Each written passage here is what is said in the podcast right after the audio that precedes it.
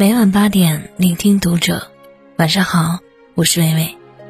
今晚要和你分享的文章来自于桌子。张文宏教授在发霸气言论：面对疫情，一个真正的大国是什么样子？前几天，张文宏的一段话在朋友圈刷屏。他说：“之前预测上海有八十万感染，那是在最坏的情况下。上海有三千万人口。”如果防疫做的还可以，预计是八万人。可是现在上海确诊的人数是三百三十七人。能够采取这么多措施，我自己觉得中国对全球在疫情的这次防控里面，我们是非常认真的，而且第一阶段里面也做出了很大的牺牲。我觉得下面一段时间，中国应该是最艰难的一段时间，已经过掉了。希望大家再努力一下。第二呢，看看下一个阶段，中国能不能也为世界做些什么？我们的经验，中国的一些力量，能不能对世界有所贡献？我想，这也是很重要的。中国从来都是一个知恩图报的民族，别人在我们陷入艰难的时候是怎么帮助我们的，我们也定会竭尽全力。疫情爆发的时候，巴基斯坦火速从全国库存里调集了三十万只医用口罩、八百套医用防护服和六千八百副手套，眼含热泪地说：“哥，全都在这儿呢，千万不要嫌这点物资少。巴基斯坦是一个小国，这已经是他们的举国之力了。现在巴基斯坦确诊病例不多。”最麻烦的事情不是新冠病毒，而是漫天遍野的蝗虫。二月二十三号，中国派出蝗灾防治工作组奔赴巴基斯坦。最近的新闻大家也看到了，浙江十万鸭子军团或将出征巴基斯坦。虽然后来有专家辟谣说，在巴基斯坦不适合鸭子捕食蝗虫的方法效果有限，成不了主力军。用鸭子来治理蝗虫，是一些中国专家做的探索性课题。但无论十万鸭子军团是否出征，或是去做些辅助工作，这都是我们想要尽上的一份力。除了巴基斯坦，就是日本。日本有十一个县市地方政府向中国捐赠大量的口罩、防护服等物资，日本民间也捐助了一百万只防疫口罩。青山一道同云雨，明月何曾是两乡。日本印在捐赠物资上的古诗词，打动了多少人的心？日本的药店，就算口罩紧缺，也没有坐地起价，有的店还降价，甚至免费给中国人。标语上纷纷写上了支持中国的词语。即使在疫情扩大的情况下。日本政府第五趟包机再次为抗击新冠肺炎的武汉市民运来了一批支援物资，网友们纷纷在微博下面留言说：“自己留点吧，别送了。”现在日本的情况也不容乐观，他们最缺的就是核酸检测试剂。中国第一时间捐赠了一万两千五百份核酸检测试剂盒，二十七号又向日本运送了一批医疗物资，这只是首批。后续还会陆续派出。在我们困难的时候，韩国也很够义气，向我们提供了价值约五百万美元的紧急救助不说，还与民间团体合作，向武汉提供了二百万只口罩、一百万只医疗口罩、十万套防护服和十万副护目镜。这一次，韩国是除了中国外最严重的地方。二十七号，中国驻韩使馆。向大邱捐赠了防疫物资，满载口罩的货车上面悬挂着一句诗词：“道不远人，人无异国”，还贴有“大邱加油，韩国加油”的横幅。即使是医疗资源本就不丰富的伊朗，也向我国捐赠了一百万个口罩。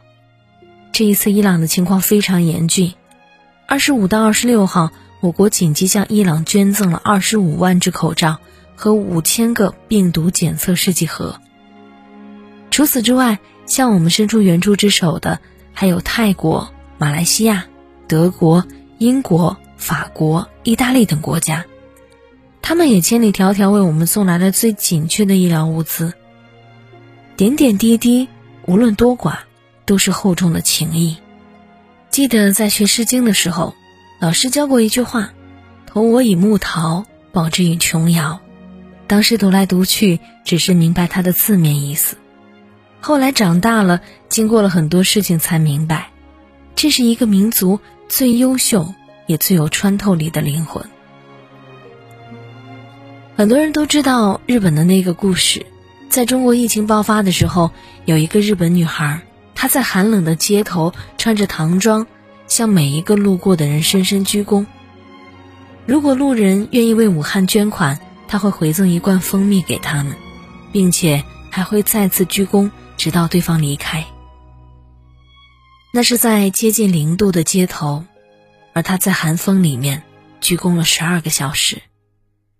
在他背后的横幅上有几个大字：“山川异域，风月同天，岂曰无衣，与子同裳。”说实话，在疫情刚刚爆发的时候，我在网上看到这个视频，眼眶有点湿润。后来，这个视频在网上传开之后，许多中国人为这个女孩而感动。同样是在日本街头，同样是在寒风中，在日本疫情爆发的时候，有一个穿着玩偶服的中国女孩站在街头给路人分发口罩，箱子上面还写着一句话：“来自武汉的感恩。”什么叫来自武汉的感恩呢？原来，女孩的哥哥是一名援助武汉的医生。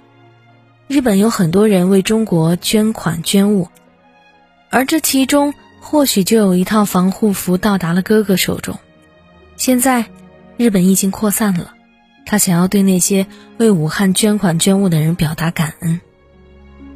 这是一个中国女孩对一个日本女孩的呼应和感恩，温柔的故事，温暖的传递，让我看到人和人之间最美的感情。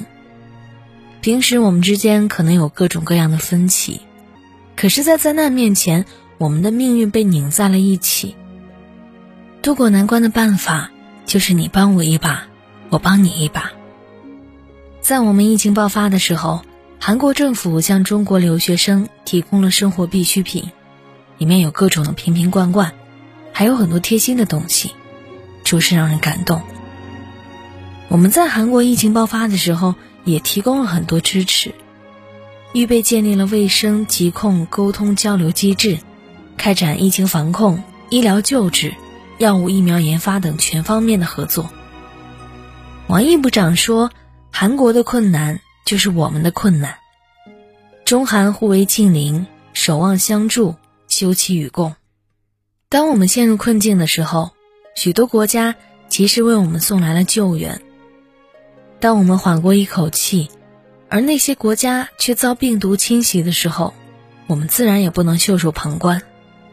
而且，人类的命运本来就是共同体，其他国家的疫情也有反向输入的可能。帮助他们，就是帮助我们自己。这是中国作为一个大国的担当，也显示了我们与世界协同抗疫的底气。记得前几天看到一条温暖的新闻，大家都知道，因为疫情的影响，很多地方的学生只能采取网课的方式上课。一个西藏偏远山区的女孩，由于家里四周雪山环绕，网络信号差，每天步行三十分钟到山顶上课，石头就是她的课桌椅，一坐就是四个小时。在零下几度的环境中，女孩掏出本子和笔。在那里安静的书写，这幅场景简直令人心疼到眼泪都要落下来。无独有偶，还有陕西的一个农村里，村里的学生要上网课，但家里信号太弱，于是跑到五公里外的山上搭一个帐篷，几个孩子围在一起上课。山上冷得刺骨，大人都受不了，更何况孩子。听闻消息之后，人民网立刻转发微博。陕西电信、移动铁塔公司在山区里连夜施工，投入巨大的人力、物力、财力，完成了 4G 基站的改造及网络的开通。这个西藏女孩和陕西的孩子终于可以收到信号，在暖和舒适的家里上课。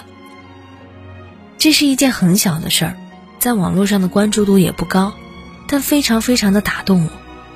它体现了一个社会对底层的良心，也体现了国家对农村学生的教育重视程度。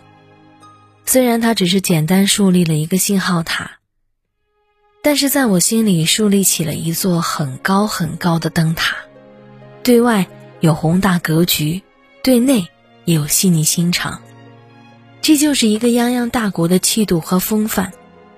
我常常庆幸自己生活在一个伟大的国家，在别的国家因为建设经费争论不休的时候，我们在十天之内指挥七千五百名建设者和近千台机械设备。让一座座现代化的医院拔地而起，在别的国家企业都在趋利避害的时候，我们的医疗物资产能增长百分之八百，甚至霸气喊道：“人民需要什么，我们就造什么。”在别的国家对病毒选择逃避的时候，我们十万医务人员奔赴湖北，举全国之力用一个省对口一个市紧急援助。